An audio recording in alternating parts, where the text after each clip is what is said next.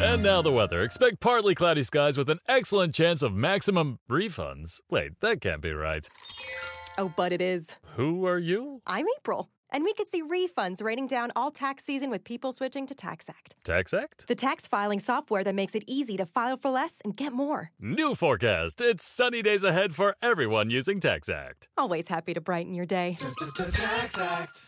Switch to TaxAct today and start for free. See taxact.com for details. i nostri relatori. Eh, inviterei inoltre eventualmente a fare prima di tutto le domande al dottor Cottafavi, che è appunto il primo che ci ha comunicato che dovrebbe scollegarsi. Eh, se eventualmente eh, avete dei problemi ad individuare la manina insomma, per intervenire, eh, se volete insomma, attivare l'audio eventualmente dicendo che, che dovreste intervenire, così insomma c'è possibilità comunque per tutti.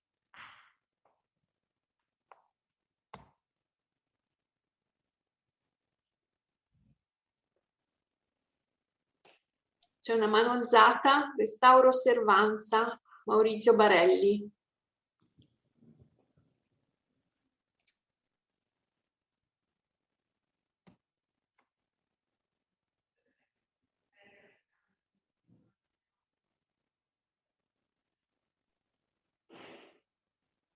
Si è sentito?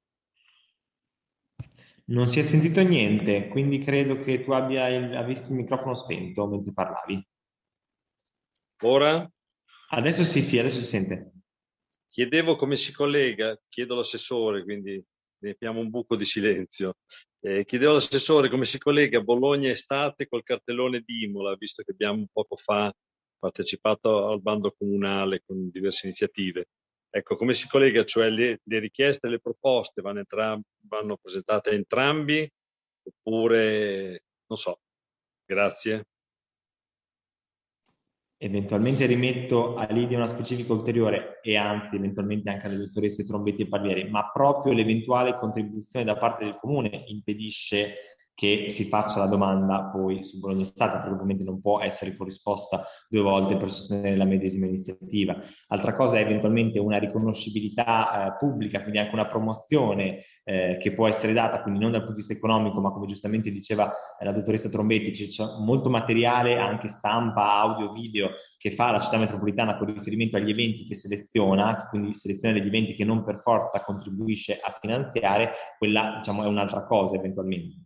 Eh, con riferimento al bando di contributi, sapete, insomma, ci sono 30 giorni per l'istruttoria, quindi in realtà il bando di contributi che è scaduto al 30 di eh, gennaio, eh, vedi correggimi se sbaglio, eh, entro appunto il 28 di febbraio verrà comunicata eh, alle associazioni che hanno fatto delle domande, sono state mh, circa 25-26 le richieste di contributi, eh, così tra l'altro appunto occupo anche il tempo, visto che nel frattempo vedo che non ci sono mani alzate, negli anni scorsi erano di meno, insomma erano mh, tra le 6 e le 10 domande, quindi siamo molto contenti di questo, significa appunto che è stato ben distribuito in città, è stato chiaro insomma la, la volontà di provare a contribuire maggiormente, insomma di, di, di portare all'attenzione del, del, comune diversi progetti in atto, proprio perché appunto sono maggiori le domande, insomma il tempo probabilmente dei 30 giorni per l'istruttoria stiamo, eh, gli uffici se lo stanno prendendo tutto e verrà comunicata inizialmente l'ammissione o meno eh, a, al contributo e successivamente verrà indicato qual è l'importo esatto perché immaginate noi andiamo ad approvazione del bilancio preventivo al 25 di marzo di conseguenza non si può comunicare a un'associazione un importo se nel frattempo non è stato autorizzato nel bilancio comunale. Quindi insomma, inizialmente si comunicherà solo che è stato accolto la richiesta di contribuzione, ma solo il mese successivo verrà comunicato l'importo esatto con cui eh, si contribuisce. Insomma. E, spero di, di aver risposto Maurizio. Posto.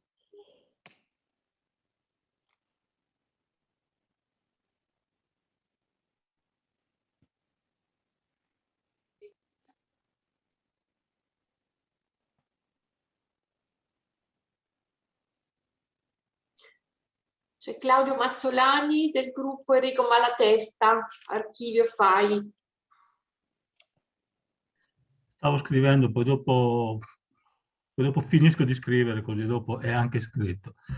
Mm, estremamente interessante, è la prima volta che ci capita di poter parlare neanche tanto con il comune o con chi ci finanzia in parte, ma soprattutto riuscire a parlare con tutte quante le altre associazioni. Noi abbiamo sempre ritenuto che fosse molto importante collaborare. Abbiamo cercato sempre di collaborare con tutti, più o meno a, a, a svariati livelli. Questo può essere, questa è un'occasione da non perdere, questa è, è un'occasione da non perdere anche in vista proprio di quello che diceva adesso non, non vorrei sbagliarmi, Gianni Cottafari sul recovery plan, sul recovery. Effettivamente è vero, ci saranno un mucchio di soldi per attività di digitalizzazione, che è una cosa che noi come archivio a noi preme in maniera particolare.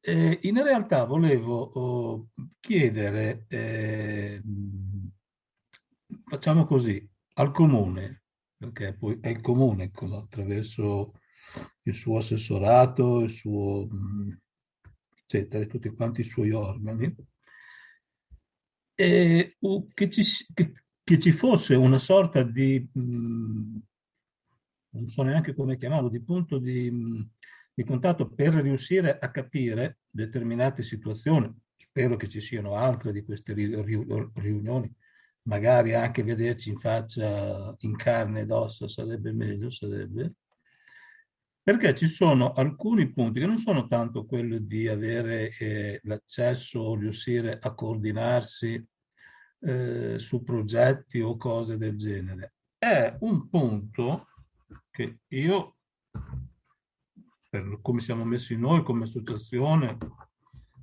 è un po' ed è il punto esattamente, scusate un attimo, che è il terzo settore. Quante di, quanti di tutte quante queste associazioni, sicuramente tutti bravi, eccetera, di qua di là, sono già in regola con il terzo settore? Cosa significa terzo settore? Come ci si fa a mettersi in regola con il terzo settore? Noi ci abbiamo eh, eh, provato, cioè abbiamo detto aspettiamo un attimo prima che prima che ci scoppi la, eh, la testa, perché effettivamente al di là del, della burocrazia molto spinta, molto, non è proprio chiaro, non è proprio che cosa un'associazione deve fare, che cosa un'associazione può non fare, che cosa... Io chiederei, se fosse possibile, ma non che ci fosse un ufficio che seguisse tutte quante le, le pratiche, un ufficio che indirizzasse perché se io vado da una commercialista o da un commercialista, un studio di, di, commercialista, mi sparano in bocca. Io dappertutto. Mm? Siamo in 75. Cioè? Non ho capito. No, Maurizio Barelli credo non avesse chiuso l'audio. Maurizio, ti invitiamo ah, a chiudere l'audio. Ah. Scusate. Per cui la mia, la mia, la, la mia no, non è una, una, una, una, richiesta. Io spero che ci sia una, una continuità sicuramente su questa strada, che io mi, mi, mi, mi trovo a nome poi della mia, della, della mia associazione pienamente, pienamente concorde. Ma oltre a tutto quanto quello che ci sono, soldi a palate dall'Unione Europea, tutte quante queste cose qui, che ci sia poi anche la possibilità di poterle, eh, di poterli utilizzare. Per cui se ci sono dei vincoli, se bisogna eh, far parte della, del terzo settore, ci sia un qualche cosa che venga indicato, che ci venga seguito in ogni caso in una qualche forma, cioè è chiaro che tutto quanto in, inventato, ma un aiuto molto forte per chi non è già nel terzo settore, perché io non parlo a nome di tutti, parlo a nome della nostra asso, asso, associazione, ma penso che anche altre non so quanto possono essere in regola con il terzo settore. Ecco e da quello che mi risulta tutti quanti questi bandi, eccetera, sono diciamo, vincolati a che le associazioni siano in una qualche maniera in regola con il terzo settore. Questa cosa un pochettino strana. Mi interrompo, mi, mi interrompo perché non voglio... sono durato anche troppo, o sono durato anche troppo. Volevo segnalare nella chat eh, Volabo, pca.imola, chiocciolavolabo.it, segnala che il Centro Servizi per il Volontariato a Imola offre consulenze legali e fiscali gratuite alle associazioni del terzo settore. Quindi c'è un ufficio a cui ci si potrebbe rivolgere per questa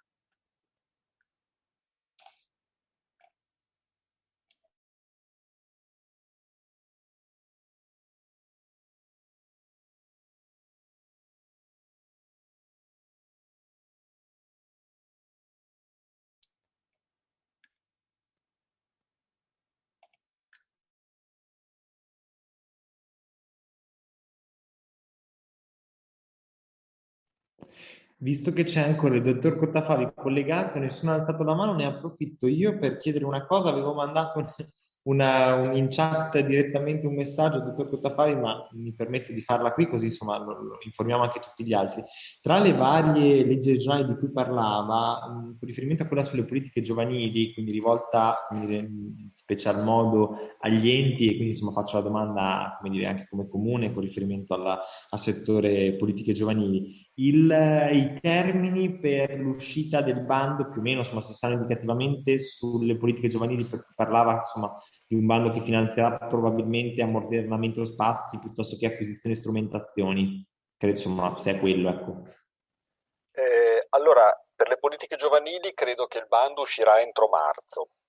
Eh, mh, ci sarà almeno un mese di tempo per preparare i progetti, che come dicevo, posso, ah, forse non l'ho detto, sulle politiche giovanili parliamo di investimenti eh, sui centri di aggregazione, soprattutto eh, per investimenti di taglia medio-piccola, cioè che non, non, dovrebbero superare gli 80.000 euro con, eh, ciascun investimento. Eh, potranno riguardare progetti sia dell'anno 2021 che progetti dell'anno 2022 oppure progetti a scavalco fra i due anni. E complessivamente abbiamo circa 1.400.000 euro di contributi. i progetti minimi dovrebbero essere, hanno una taglia minima di 20.000 euro. Chiedo scusa, non avevo seguito la chat, eh, non avevo visto la domanda. E ci sono ci sono delle altre mani, mani, alzate, nel frattempo? Ho visto prima Lucia Ricalzone dell'Associazione Il Piccolo di Imola e dopo Angela Maria Gidaro della Fondazione Accademia Pianistica.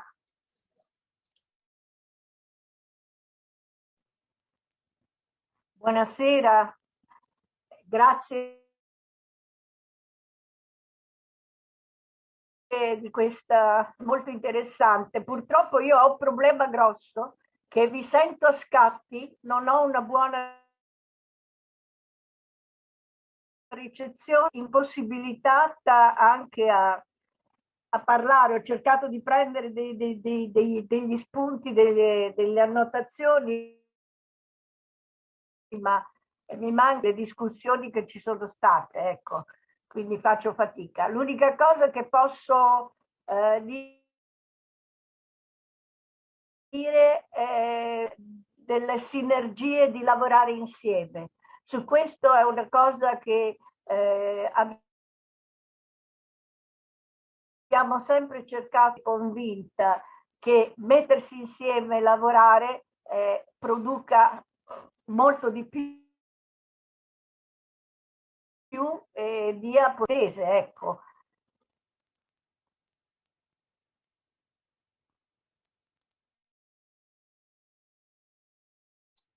Lucia, purtroppo ti sentiamo malissimo, anche noi eh, a intermittenza. E infatti. Vedo nella chat che c'è una domanda per il dottor Cottafavi. Angela, le, eh, tu volevi parlare anche tu, tu per, con Cottafavi? Sì, grazie. Allora vi, uno, uno, prima tu e poi dopo Camaggi della banda. Sì, sarò velocissima. Allora, al, buonasera. Al dottor Cottafavi volevo chiedere se enti che sono già inclusi nella, letter, nella legge 13 possono partecipare ai nuovi bandi che stanno per uscire. Poi mi interessava molto in particolare quello sui nuovi autori nel campo della musica e se mi poteva dare qualche alert, qualche avviso su quale di questi bandi erano uscita. Poi Lidia avrei anche una domanda per le dottoresse, magari dopo aver sentito il dottor Cottafavi. Grazie.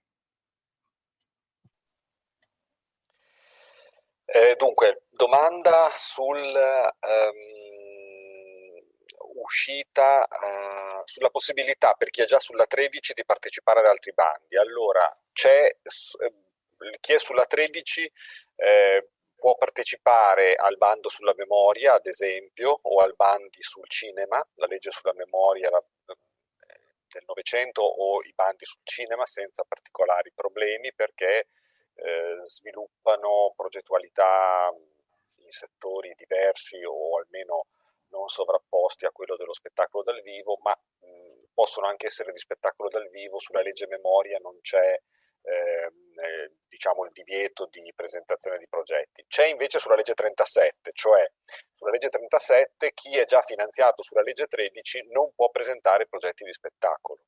Eh, quindi eh, ecco, questo vale per i progetti presentati sulla legge 37. Per essere chiari, chi è finanziato come festival sulla legge 13 magari può presentare una mostra d'arte contemporanea sulla 37, ma deve essere eh, sostenuta eh, la parte non finanziata dalla regione con la legge 37 con altre risorse, sponsor o altri contributi diversi da quelli che servono a coprire il progetto della legge 13. Ecco, fra i due progetti non ci deve essere nessuna sovrapposizione. Certo, ma con progetti diversi c'è incompatibilità nella presentazione? No, con progetti diversi, okay. nettamente diversi. Tenete presente che poi noi faremo i controlli del certo. caso. Certo. Eh, de- possono, ho fatto l'esempio, devono essere proprio in settori diversi dallo spettacolo se sono progetti di spettacolo, anche se sono diversi, non possono essere presentati. Ah, cioè okay. chi è sulla 13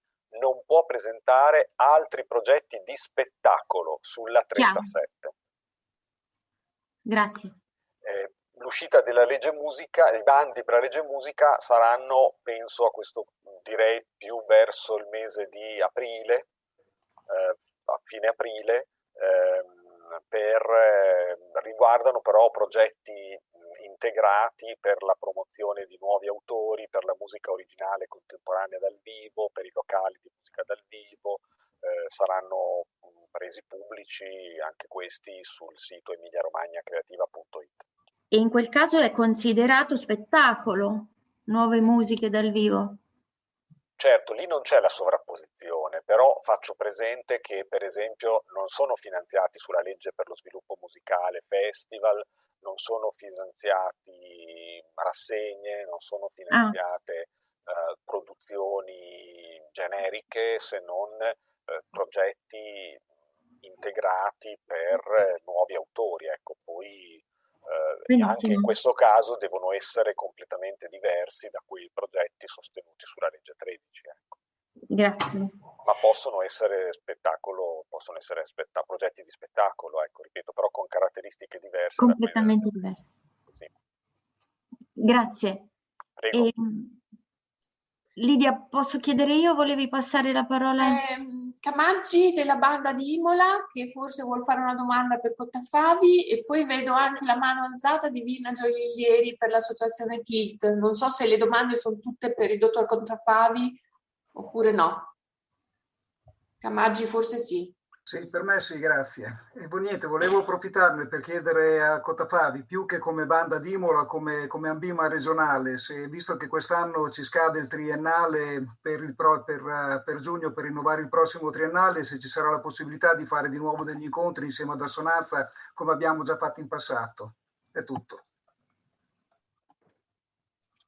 Sì, Certo, li faremo nelle prossime settimane, eh, diamo in questo momento priorità um, eh, ai progetti che sono scaduti il 31 dicembre del 2020 perché per le bande e i cori siamo ancora in, eh, verso la coda finale del, del, dell'attività dell'anno scolastico per cui abbiamo qualche mese in più ma sicuramente ehm, ad aprile ci vedremo per mettere a punto eh, l'attività e, e, i bandi del prossimo triennio.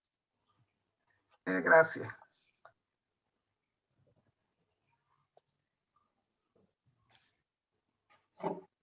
Virna Gioiellieri. Sì, grazie, buon pomeriggio a tutti. Ringrazio di questa opportunità abbastanza inedita, che credo abbastanza utile poter dare la possibilità alle associazioni di affacciarci ad una finestra un po' ordinata e complessiva del quadro istituzionale e delle opportunità. E, ehm, e la mia era una domanda per Cottafavi e una considerazione. La domanda è la seguente, ma rispetto alla, ai contributi di cui, eventuali di cui si parlava prima per gli spazi e per la ristrutturazione di spazi, ehm, sono previsti anche possibilità di richiesta per sistemazione eventualmente di, eh, appunto, di spazi e di ambienti per eh, attività diciamo specifiche oppure è una possibilità riservata solo a soggetti istituzionali. Ehm, seconda cosa, eh, è una considerazione, ho sentito molto parlare di sinergie qui oggi tra le associazioni, che sono sicuramente una cosa, una cosa utile e interessante, però visto che parliamo anche di fondi pubblici, le associazioni sono molte, credo che, eh, e giustamente nei bandi pubblici che si che si emettono vengono previsti dei criteri e vengono previsti dei criteri diciamo, che assicurino eh, diciamo, la realizzazione delle linee guida che danno le istituzioni. Quindi parlo di regione, parlo di città metropolitana, ma anche di comune. E, ehm, credo che sarebbe utile una tantum, e questo lo dico anche all'assessore Gambi per quanto riguarda il, peso, il peso che può avere sul circondario, promuovere anche diciamo, delle, eh, dei confronti rispetto a, a, come le associazioni agiscono per tornare qualcosa al territorio, lo dico in altre parole. Eh, le istituzioni emanano linee guida sulla base di questo emettono bandi per poter finanziare dei progetti, eccetera.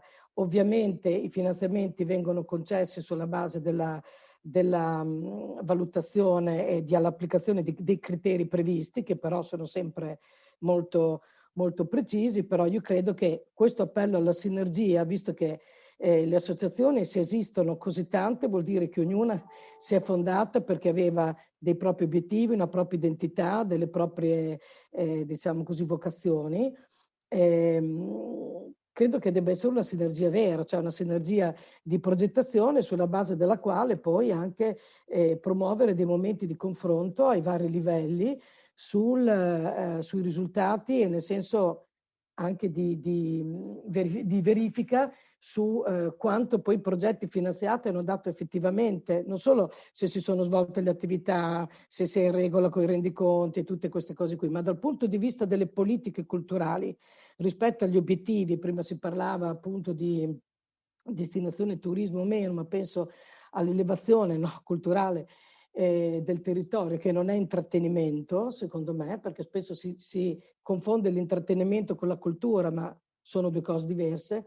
Eh, sarebbe utile perché questo farebbe crescere anche il mondo dell'associazionismo e delle associazioni in una responsabilizzazione rispetto al ruolo delle associazioni in senso inverso, voglio dire, non solo come spazio di partecipazione, ma anche come eh, presa di responsabilità rispetto a un valore aggiunto che la presenza delle associazioni devono rappresentare per, un territo- per i territori, per un territorio, in questo caso circondario molese, ma anche eh, il, la città metropolitana, eh, in quanto appunto su, sulla base della, della dell'evoluzione che ci si aspetta e della crescita che ci si aspetta dal punto di vista culturale. Credo che ci debba essere una presa di assunzione anche di responsabilità da parte eh, delle, delle, associazioni in questo.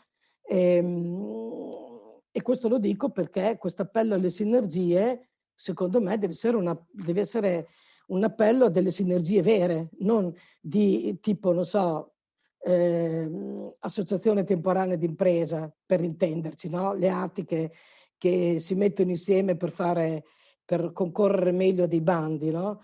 eh, dei bandi di gara, ma pre- penso proprio ad una progettazione che implichi veramente uno scambio ed una riflessione anche sulla crescita culturale del territorio, che è compito anche delle associazioni, non solo delle istituzioni. Altrimenti c'è una responsabilizzazione a senso unico. Basta. Spero di essermi spiegata. Ecco, eh, vorrei rispondere alla prima domanda ehm, che riguardava il bandi per investimenti e ristrutturazione degli spazi. Eh, allora, ehm, spa- gli spazi prevalentemente destinati alle politiche giovanili, eh, per questi spazi eh, uscirà un bando, come dicevo, eh, entro il mese di fine marzo, entro aprile ed è rivolto ai comuni e unioni di comuni. Possono partecipare, possono essere beneficiari solo comuni e unioni di comuni. Eh, per quello che riguarda invece eh, gli immobili eh, destinati a finalità culturali, ehm, tutelati o meno, eh, gli investimenti che saranno sviluppati ad oggi non sono ancora bilancio, fanno parte di una programmazione di risorse europee o dei fondi del recovery plan che ancora non sono eh, programmati almeno da parte della regione. Quindi eh, questi usciranno sicuramente, eh, però al, direi non entro i primi sei mesi di quest'anno, sicuramente potrebbero uscire da, non prima di settembre 2021. E in quel caso potrebbero essere aperti, ce ne saranno alcuni riservati anch'essi solo a beni di proprietà pubblica o anche aperti a beni di proprietà privata. Però al momento non è possibile dire molto di più perché non, non conosciamo le linee programmazione, quelle europee ci devono essere approvati dall'Europa e quelli del recovery plan pure devono essere approvati prima dal governo e capire se avranno un ruolo le regioni o se interverrà direttamente il Ministero per i beni culturali anzi il Ministero della Cultura, come si chiama da qualche giorno.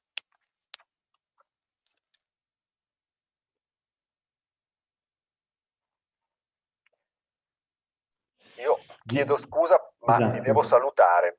Visto che vogliamo assolutamente rispettare i termini che ci eravamo dati, ringraziamo davvero il dottor Cotafabio per la presenza, è davvero ve lo dico disponibile, insomma l'avevo già contratto in altre occasioni, quindi credo insomma che oltre i vari incontri che già insomma in questa occasione eh, diceva appunto prima eh, la banda musicale, insomma il dottor Cotafavi è disponibile a fare degli incontri anche come dire eh, ad associazioni, gruppi di associazioni insomma che lo vogliono fare, lo è davvero e quindi eventualmente rimettiamo a successivi futuri incontri che eventualmente insomma soggetti volessero chiedere al dottor Cotafavi ovviamente ulteriori responsabili o altri responsabili in base alla regionale eventualmente eh, interessata. Lo ringraziamo davvero e insomma e noi rimaniamo connessi per le ulteriori domande che, che c'erano.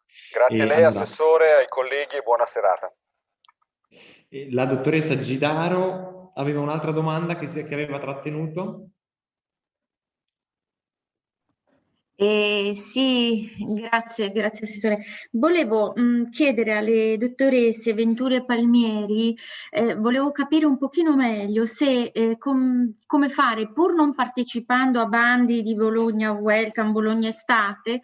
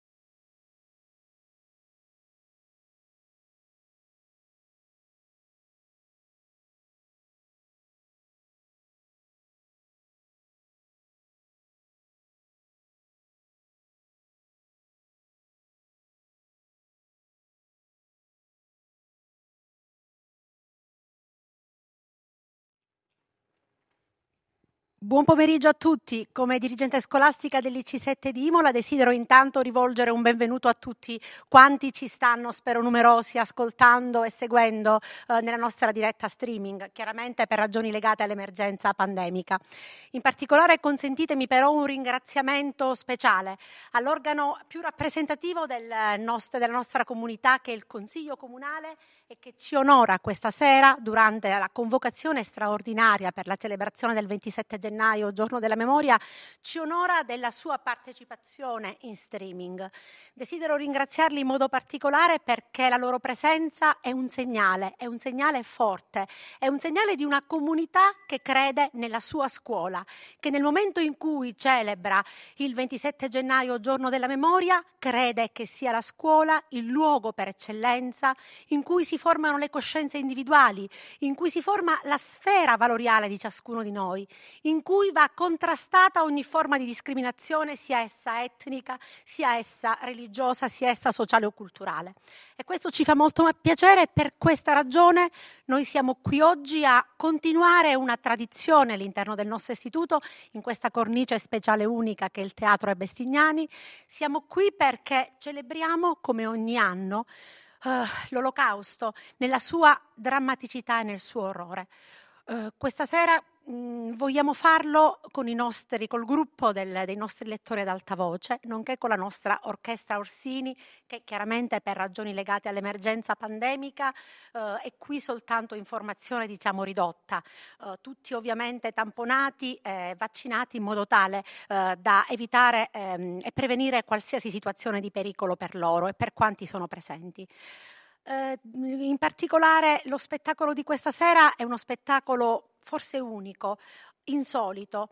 È la messa in scena, la trasposizione di un romanzo straordinario, il romanzo di Elgar Schneider, Lasciami andare madre. Una trasposizione che mette in scena un dialogo, un dialogo profondo, tragico, drammatico, tra una madre e una figlia, Elga, che dopo 27 anni, per la seconda volta nella sua vita, incontra la madre, una madre che 57 anni prima l'ha abbandonata. L'ha abbandonata per diventare guardiana presso un campo di concentramento.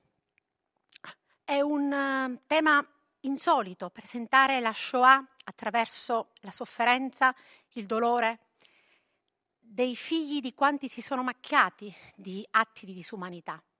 Ma attraverso questo i nostri studenti vogliono lanciare un monito, un monito affinché atti di crudeltà, atti disumani, mai e poi mai possano legittimarsi attraverso un'ideologia consentitemi anche in proposito di ricordare e di ringraziare la signora Elga Schneider.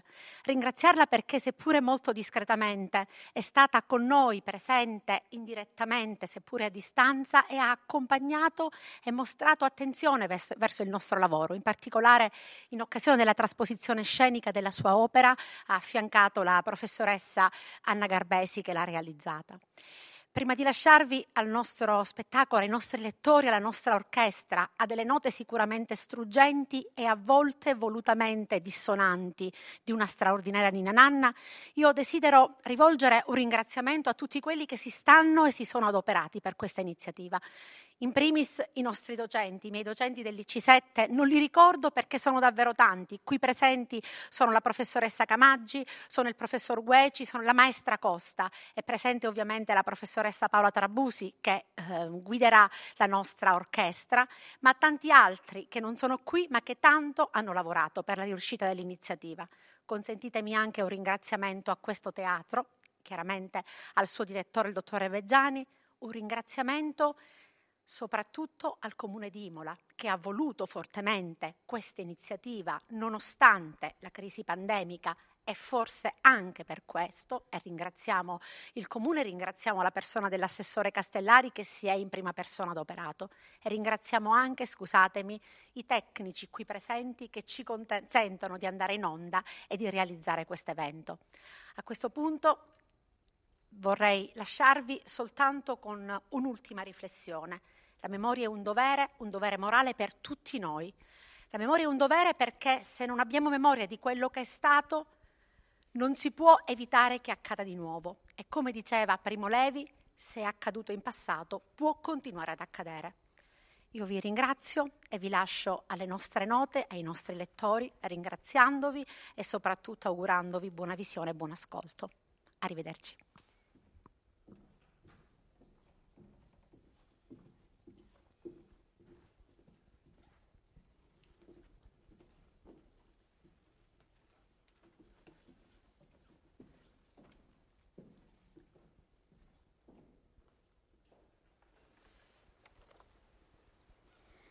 Lasciami andare, madre è la storia di Elga Schneider.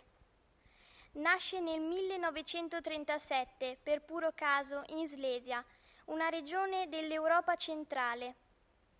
Da bambina viene riportata a Berlino, dove rimane fino al 1948. Vive poi a Salisburgo e a Vienna, in Austria.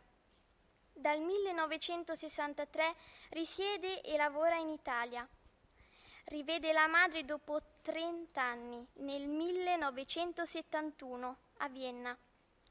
L'incontro è scioccante. Durante quella visita Elga apprende il passato della donna tra le fila delle SS, guardiana nei campi di sterminio nazisti. Dopo 27 anni di nuovo silenzio, nel 1998 viene informata per lettera che la donna è ancora viva e decide di incontrare per la seconda volta colei che ha abbandonato lei ed il fratellino per seguire la propria strada e impegnarsi come guardiana nei campi di concentramento, i futuri campi di sterminio di Hitler. Un brivido profondo percorre le ultime righe, come un'insanabile sensazione di irrealtà. Il libro arriva da tenebre mai superate, da nebbie invincibili che assediano la memoria. Lo si legge trattenendo il respiro. Sua madre si sta avvicinando ai 90 anni e potrebbe andarsene da un giorno all'altro. Perché non prende in considerazione l'eventualità di incontrarla un'altra volta? Fisso il cielo in ospitale di Vienna e mi pervade un impeto di rivolta. Mi pento di aver risposto con tanta sollecitudine all'appello di una sconosciuta. Avrei dovuto lasciar perdere, mi dico, lasciare che le cose continuassero ad andare come negli ultimi 57 anni.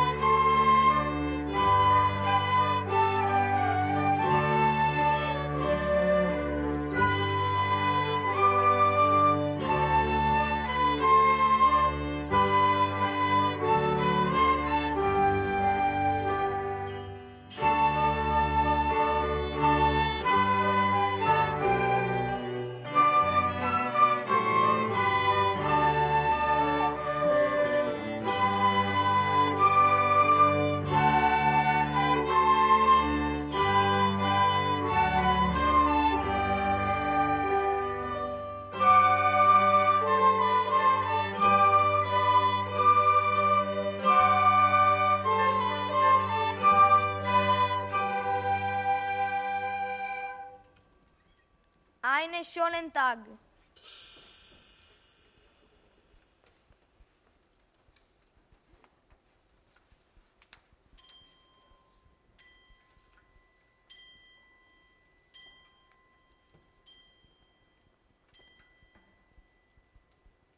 Vienna, martedì 6 ottobre 1998. Sono passati altri 27 anni dopo il nostro primo incontro nel 1971 e oggi ti rivedo, madre. Stanotte non ho chiuso occhio. Ora è quasi giorno. Ho aperto la serranda. Un fumoso velo di luce si va schiarendo sopra i tetti di Vienna. Ti rivedo, madre. Ma con quali sentimenti? Che cosa può provare una figlia per una madre che ha rifiutato di fare la madre? Rispetto solo per la tua veneranda età ma nient'altro. E poi? Difficile dire, nulla. Dopotutto sei mia madre, ma impossibile dire amore. Non posso amarti, madre. Una lettera, arrivata un giorno di fine agosto. Che cosa poteva mai esserci dentro quella busta di uno stucchevole colore rosa? Non aspettava posta da Vienna. Si era trasferita in Italia nel 1963 e aveva perso i contatti con i vecchi amici. Sua madre si sta avvicinando ai 90 anni, concludeva la lettera. Potrebbe andarsene da un giorno all'altro. Perché non prende in considerazione di incontrarla un'altra volta? Dopotutto, è sempre sua madre. Piove lento e desolato. L'asfalto sulla strada, davanti all'albergo, scintilla tremulo alla luce del lampione ancora acceso. A poco a poco, mentre quell'alba incerta si va svogliatamente trasformando in un'umida mattina, comincio ad avvertire una grande spossatezza. La mente invece è ben desta, attraversata a sprazzi da pensieri tormentosi. Oggi ti rivedo, madre, e questa prospettiva mi spalanca una voragine alla bocca dello stomaco. Sono passati 27 anni dal nostro ultimo incontro. Wunderbar.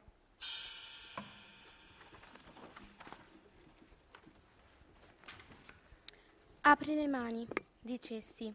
Non lo scorderà mai. Mi avevi trascinata per un braccio, come per raccontarmi un segreto, nella camera da letto. Avevi aperto un cassetto, un gesto antico, che prelude ad un regalo. Apri le mani e me le riempisti di anelli, braccialetti, gemelli da polso, ciondoli, spille, un orologio, un grovio di collane e collanine. Per un attimo guardai quell'oro senza capire, poi capì, e fu come se mi bruciasse le mani. L'oro degli ebrei. Dischiusi i palmi e i gioielli tintinarono sul pavimento. Tu, allora, cominciasti a raccogliere tutti gli oggetti uno per uno, e quando sollevasti lentamente una catenina ebbi un tuffo al cuore. E un'immagine si sovrappose con agghiacciante nitidezza. Tu che sospingi nella camera a gas la bambina della collanina. Di una cosa ero certa, io, quella madre, non la volevo.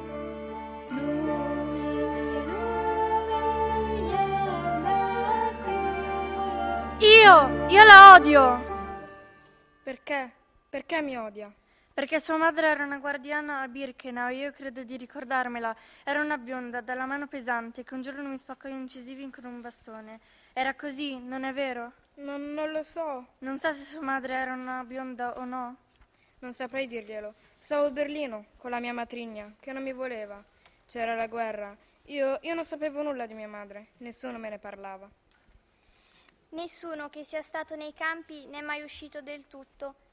Nessun sopravvissuto ad Auschwitz è mai definitivamente guarito dal male. Anche ad Auschwitz-Birkenau si sperimentavano metodi di sterilizzazione di massa che i nazisti pensavano di poter applicare su larga scala, a guerra finita, nei confronti dei popoli slavi e schiavizzati. Un programma parallelo fu portato avanti nel campo femminile di Ravensbrück, sterilizzazione tramite le, radi- le radiazioni dei raggi X. Ravensbrück era un campo di concentramento per donne definite asociali, per prostitute, dissidenti del regime o accusate di aver violato le leggi sulla purezza della razza, avendo avuto rapporti con persone di razza inferiore a quella tedesca.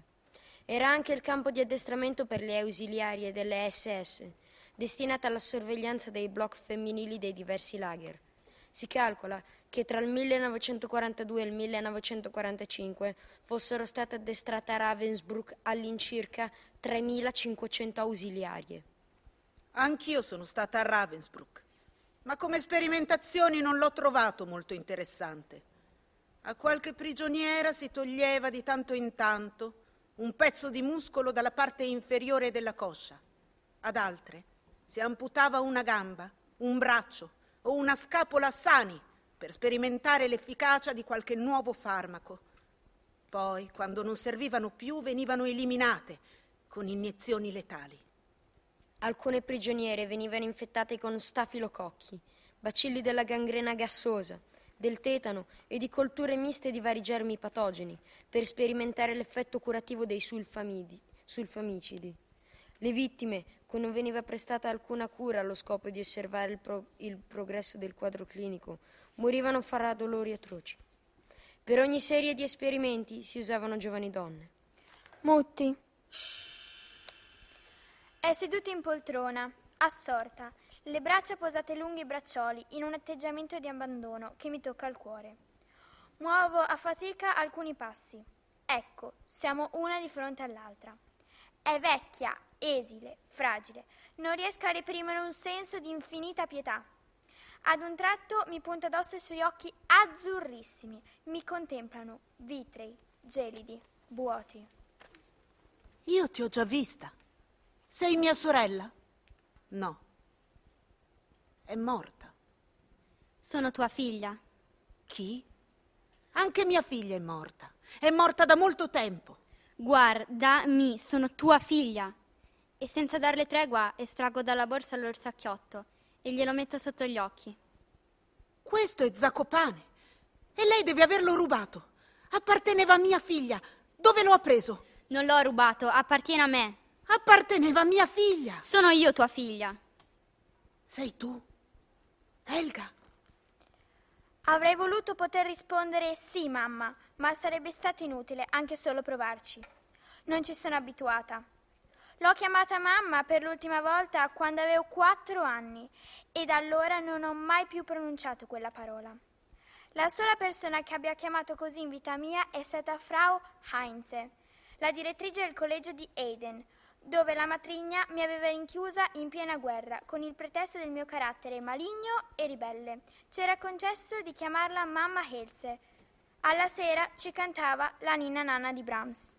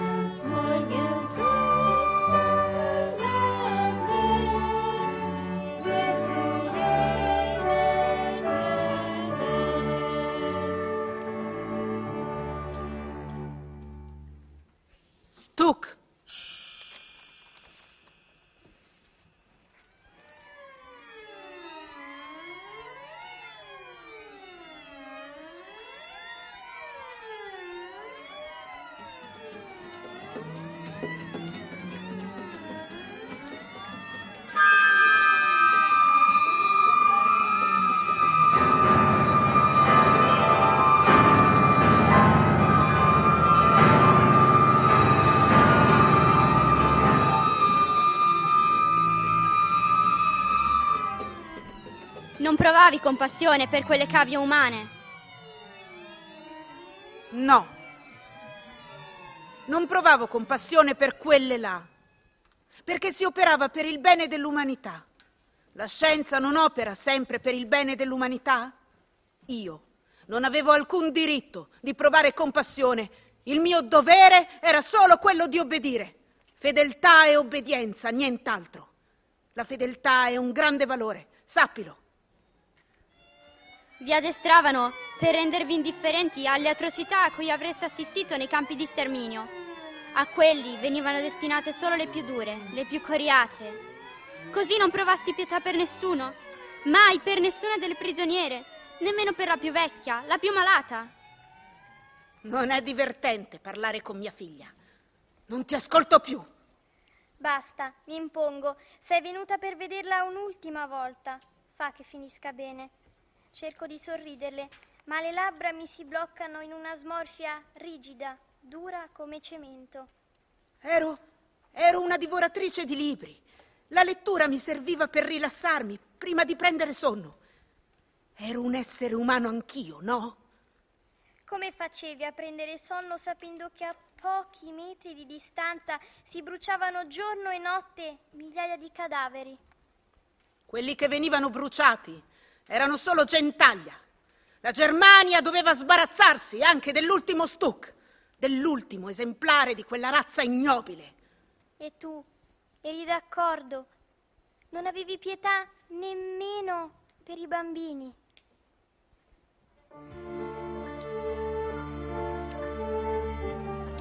E perché mai avrei dovuto averne? Un bambino ebreo sarebbe diventato un adulto ebreo e la Germania doveva liberarsi da quella razza odiosa. Quante volte te lo devo ripetere? Non voglio più parlare con te. Mi hai seccata.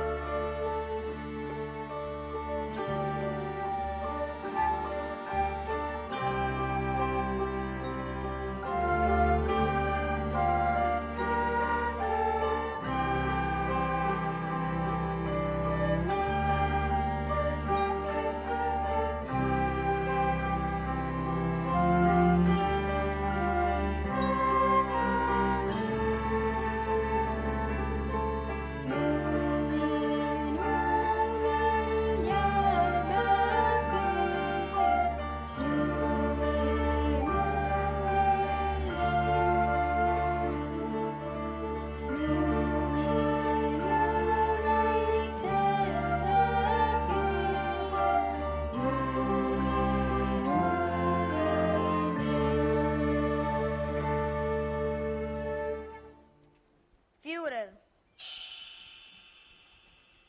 Fu all'inizio di dicembre del 1944. La famosa operazione Notte e Nebbia.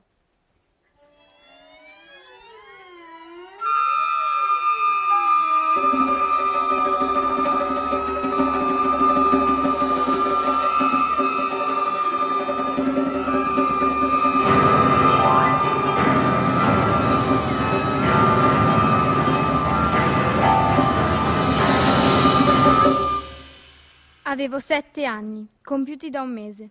Un mus mimetizzato e alimentato a carbone ci portava attraverso Berlino. Rovine su rovine, rovine ormai spente o rovine fresche che bruciavano ancora. Le fiamme che si elevavano alte nel cielo. Sui marciapiedi, informi cataste di cadaveri. Ovunque la più selvaggia distruzione.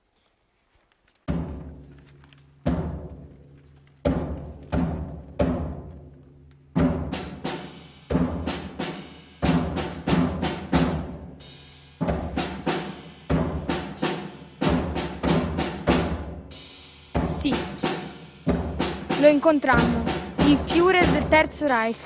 Diede la mano ai bambini della prima fila, tra i quali eravamo io e mio fratello. Un drappello di piccoli infelici, tremanti per l'emozione e consumati dalla guerra. Lo fissai, il grande Führer, e rimasi incredula. Era un vecchio, grinzoso, dall'aspetto malato. Trascinava una gamba, aveva un braccio che sembrava di gesso. La testa era scossa da un leggero tremito, ma lo sguardo era ancora pungente e intenso. Mi sentivo come ipnotizzata da un serpente. Come ti trovi nel bunker? mi chiese. Era così vecchio e malandato che provavo pena. Sì, assolutamente, provavo pena per quell'uomo. A che pensi, Mausi? Guardo mia madre. È così vecchia, così fragile, ma anche così lontana, così sconosciuta, così incomprensibile, così irritante e così disarmante a tratti. Non lasciarmi più sola, mai più. Sono la tua Mutti e nessuno mi vuole bene, nessuno mi dà mai un bacio. Tu mi hai dato un bacio e io voglio che ritorni, perché tu sei la mia Mausi. Peccato che sei così vecchia. Non mi piace avere una figlia vecchia, mi fa sembrare decrepita. Qualcosa in me si raggela. Ora basta, deve smetterla. Lei non merita nulla, è crudele, insensibile, bugiarda, semplicemente volgare. Perché mi sono precipitata a Vienna? Perché, malgrado tutto, non riesco ad odiarla, questa madre non madre? Fatti odiare, madre, fatti odiare. Crema.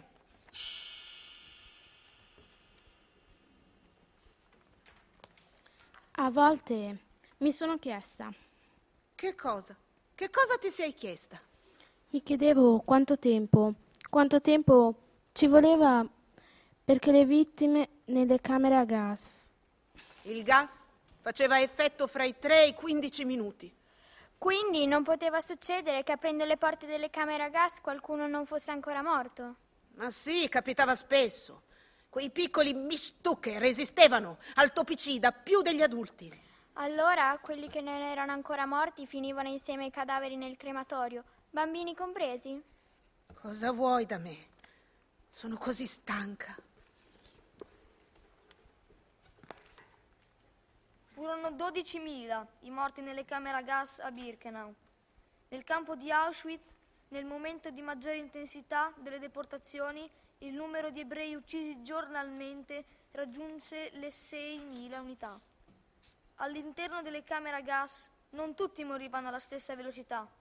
Qualcuno era più resistente al gas. I neonati impiegavano solo qualche minuto.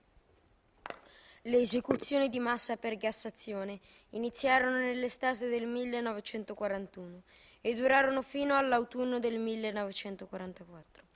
La soluzione finale della questione ebraica significava lo sterminio di tutti gli ebrei d'Europa. Nel 1942 venne dato l'ordine di rendere più efficienti le esecuzioni ad Auschwitz. Si decise di usare, allora, lo Zyklon B, un acido prussico cristallizzato che veniva gettato nelle camere a gas da piccole aperture. La morte avveniva tra 3 e i 15 minuti. Quando non si, non si sentivano più le urla delle persone, sapevamo che erano tutti morti. Il metodo di selezione delle vittime era questo. I nuovi prigionieri dovevano sfilare davanti a un medico che con un cenno indicava la sua decisione. Quelli abili al lavoro venivano mandati al campo, gli altri subito alla struttura di sterminio. I bambini in tenera età venivano senza eccezione sterminati, in quanto inabili al lavoro. Spesso le madri cercavano di nascondere i bambini piccoli sotto i vestiti, ma questi venivano facilmente trovati e subito mandati alla gassazione.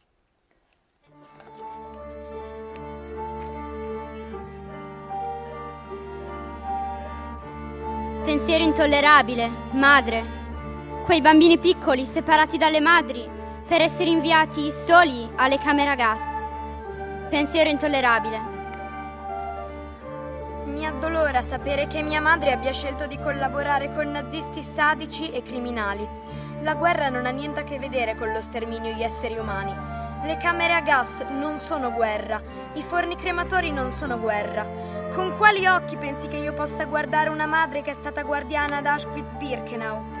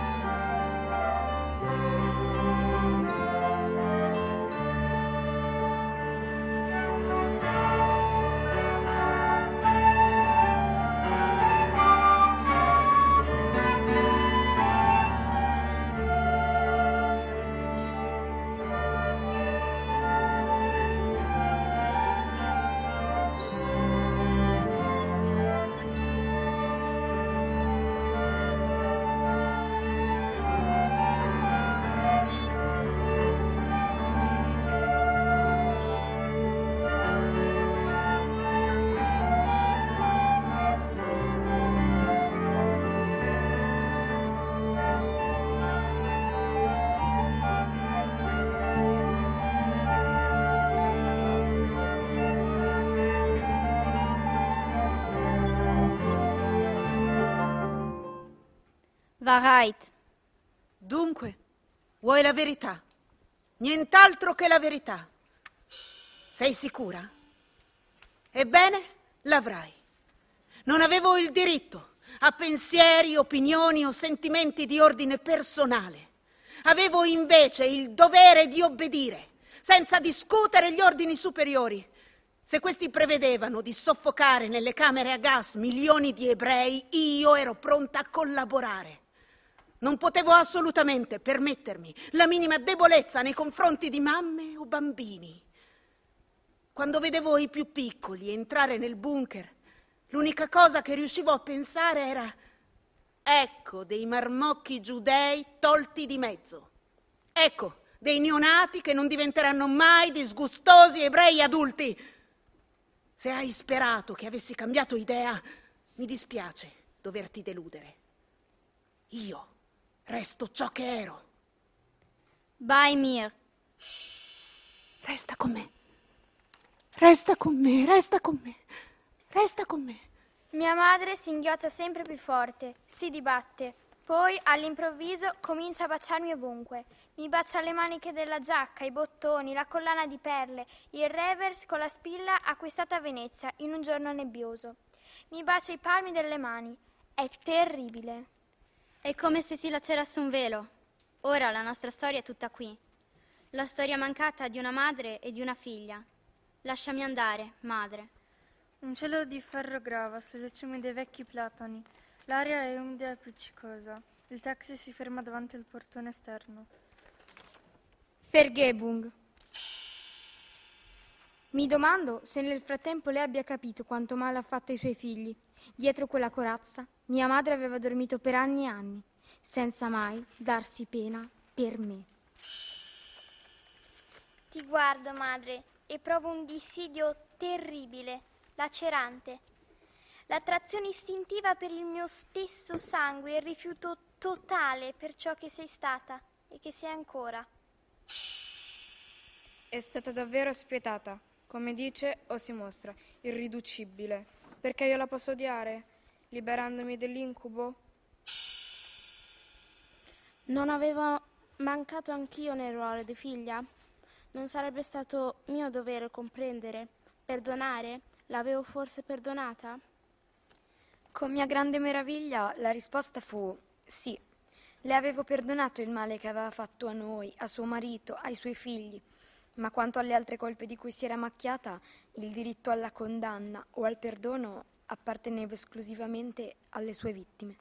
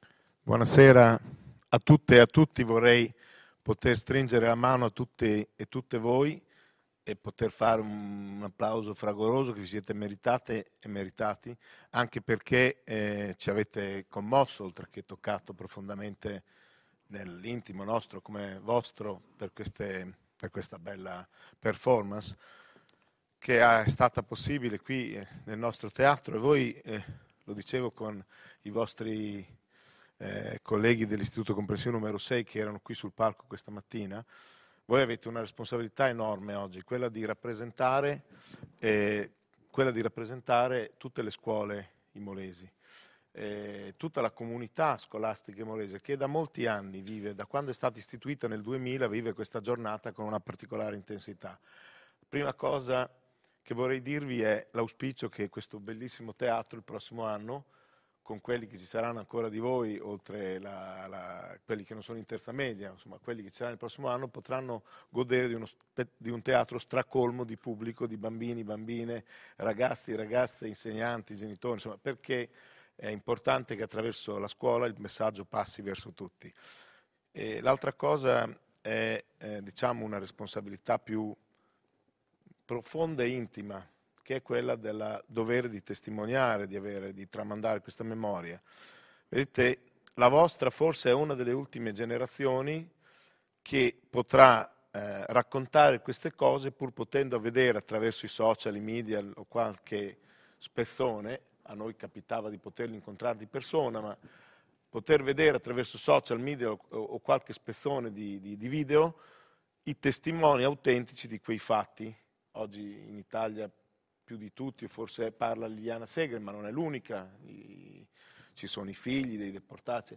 Questa cosa non succederà alle prossime generazioni, perché l'anagrafe è impietosa, perché quelle persone, se fate un attimo di conti, hanno più di 90 anni e quindi un, non succederà alle generazioni dopo di voi. Quindi il compito che vi dovete sentire profondamente all'interno di voi stessi e di voi stesse è quello di testimoniare con la vostra vita oggi nelle vostre famiglie, anche provocando questo dibattito sano, laddove ci fosse, come dire, tra di voi, o dove trovate qualcuno che fosse indifferente tra i vostri compagni e compagne, tra i vostri amici, e poi di tramandarlo, questo lo dovete ricordare tra un po' di anni, alle generazioni che verranno dopo di voi, a fa, eh, saranno, quelli che saranno i vostri figli, alle vostre splendide famiglie e poi ai vostri nipoti, perché questo è un compito fondamentale cioè far sì che la, la memoria è il primo antidoto perché questi fatti non si ripetano. Il razzismo è finito? No.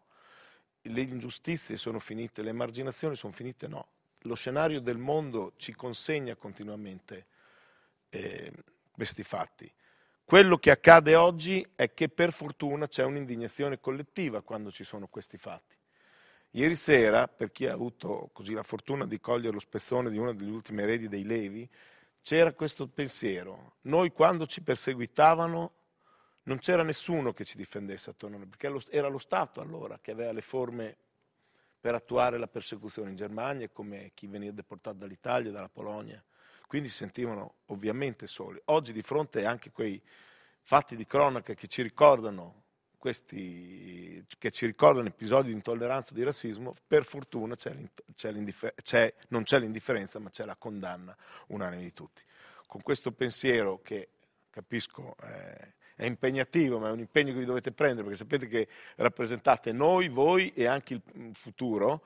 Eh, io vi ringrazio enormemente perché ci avete commosso, colpito, come sempre è stata una magistrale performance quella di questo istituto, grazie a voi prima di tutto, ai ragazzi e alle ragazze che l'hanno interpretata, agli insegnanti, alla professoressa Tarabusi e a quanti hanno collaborato con lei, alla dirigente, a tutta la comunità scolastica che oggi avete rappresentato al massimo livello, facendolo per una causa importante, per un motivo importante. Non che siano meno importanti le cose che fanno tutti i giorni, ma questo è un punto di riflessione irrinunciabile, perché la società si costruisce sui valori, oltre che sulle competenze. Allora, le competenze sono il vostro pane quotidiano, poi ci sono i valori, che sono competenze anche quelle, e questo è un valore sano che voi dovete continuare a testimoniare, anche a costo di chi ogni tanto prova anche solo per gogliardia a dire qualche bagianata in tal senso. Ricordiamogli di questa storia triste perché non si ripeta mai più.